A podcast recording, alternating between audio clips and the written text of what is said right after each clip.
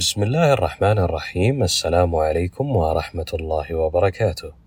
أنا ماجد السفياني مقدم بودكاست جرعة تفاؤل.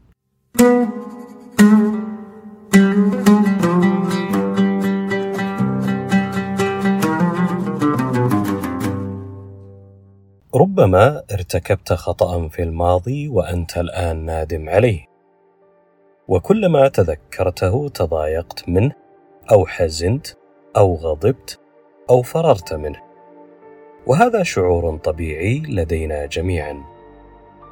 المواجهة ثقيلة على النفس أحيانا. ومحاولة تجنب هذه الذكريات بكل تأكيد خيار مريح ولكنه مؤقت.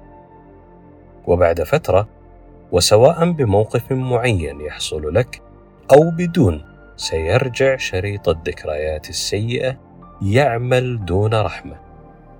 وكأنه يحاول أن يبتزك أو ينغص عليك يومك أو متعتك أو مزاجك الهادئ في هذا الوقت.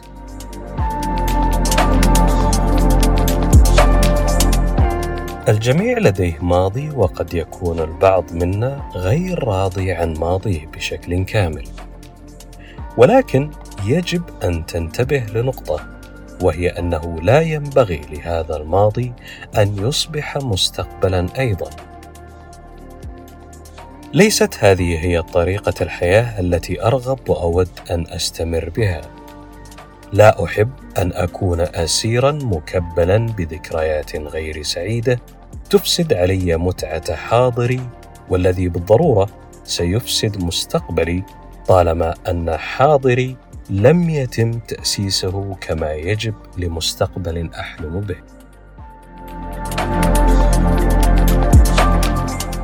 ما مضى قد مضى ويجب أن نتقبل هذه الحقيقة وقد يستغرق الشفاء منها وقت معين بطبيعتها.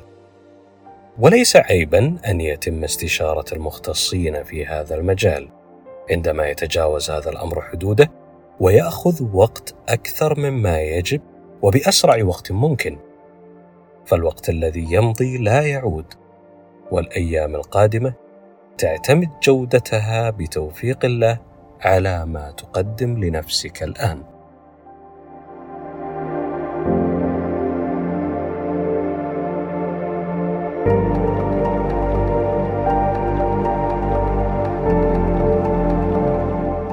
من المهم جدا مواجهة هذا الماضي مواجهة جادة والتصالح معه سواء لوحدك أو الاستعانة بالله ثم ممن يستطيعون مد يد العون لك.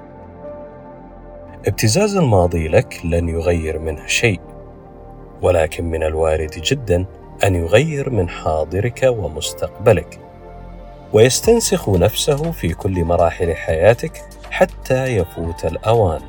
وهذا بالتأكيد أمر مرفوض بالنسبة لك.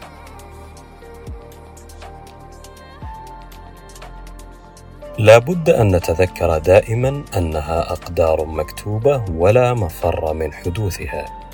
ولكن هل معنى ذلك أن نتوقف عن العودة للحياة بشكلها الطبيعي الذي نرغب به؟ أنت الوحيد القادر على إجابة هذا السؤال.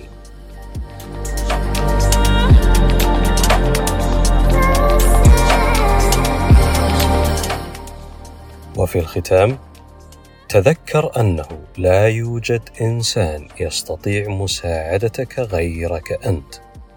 وهذه جرعة التفاؤل اليوم وأنا ماجد السفياني والسلام عليكم.